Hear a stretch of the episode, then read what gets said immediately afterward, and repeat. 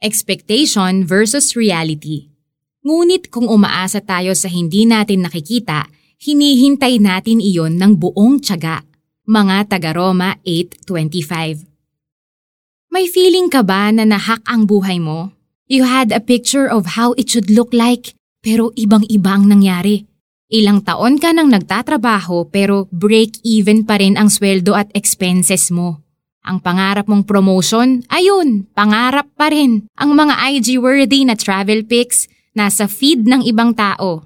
Ang sayo, wale pa rin. Plus, nandyan pa ang problema sa pamilya, sa love life, the list can go on and on. Actually, maaaring most of the time, feeling mo, wale ang buong buhay mo. All you can see are the failures and problems. Lagi na lang bang ganito? Added disappointment yung feeling mo. Mas close ka na kay Lord than ever pero parang pahirapan bago ka makakita ng positive change sa buhay mo. Kaibigan, baka kailangan mo muna ng heart check. Maaring pikon na pikon ka na sa pagtulo sa bubong ninyo na hindi pa ninyo afford na mapaayos. But that same leaky roof can provide the shelter you need sa mas matinding sikat ng araw sa summer na ito.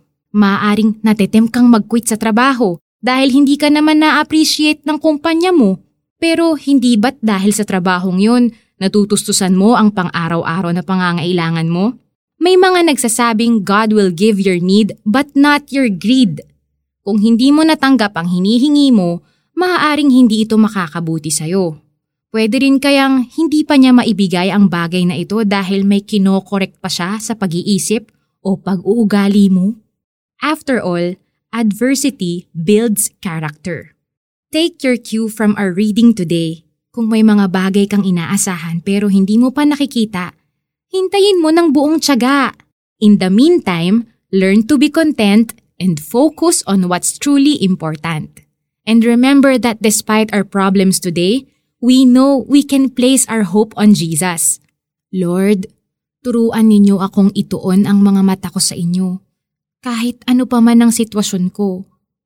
Turuan ninyo akong makita ang kabutihan nyo sa kinahaharap ko ngayon. Salamat na makapaghihintay ako ng may tiyaga dahil sa inyo ako umaasa.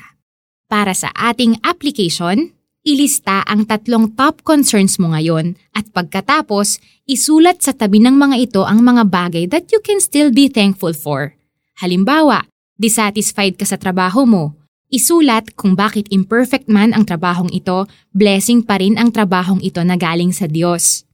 Ngunit kung umaasa tayo sa hindi natin nakikita, hinihintay natin iyon ng buong tiyaga.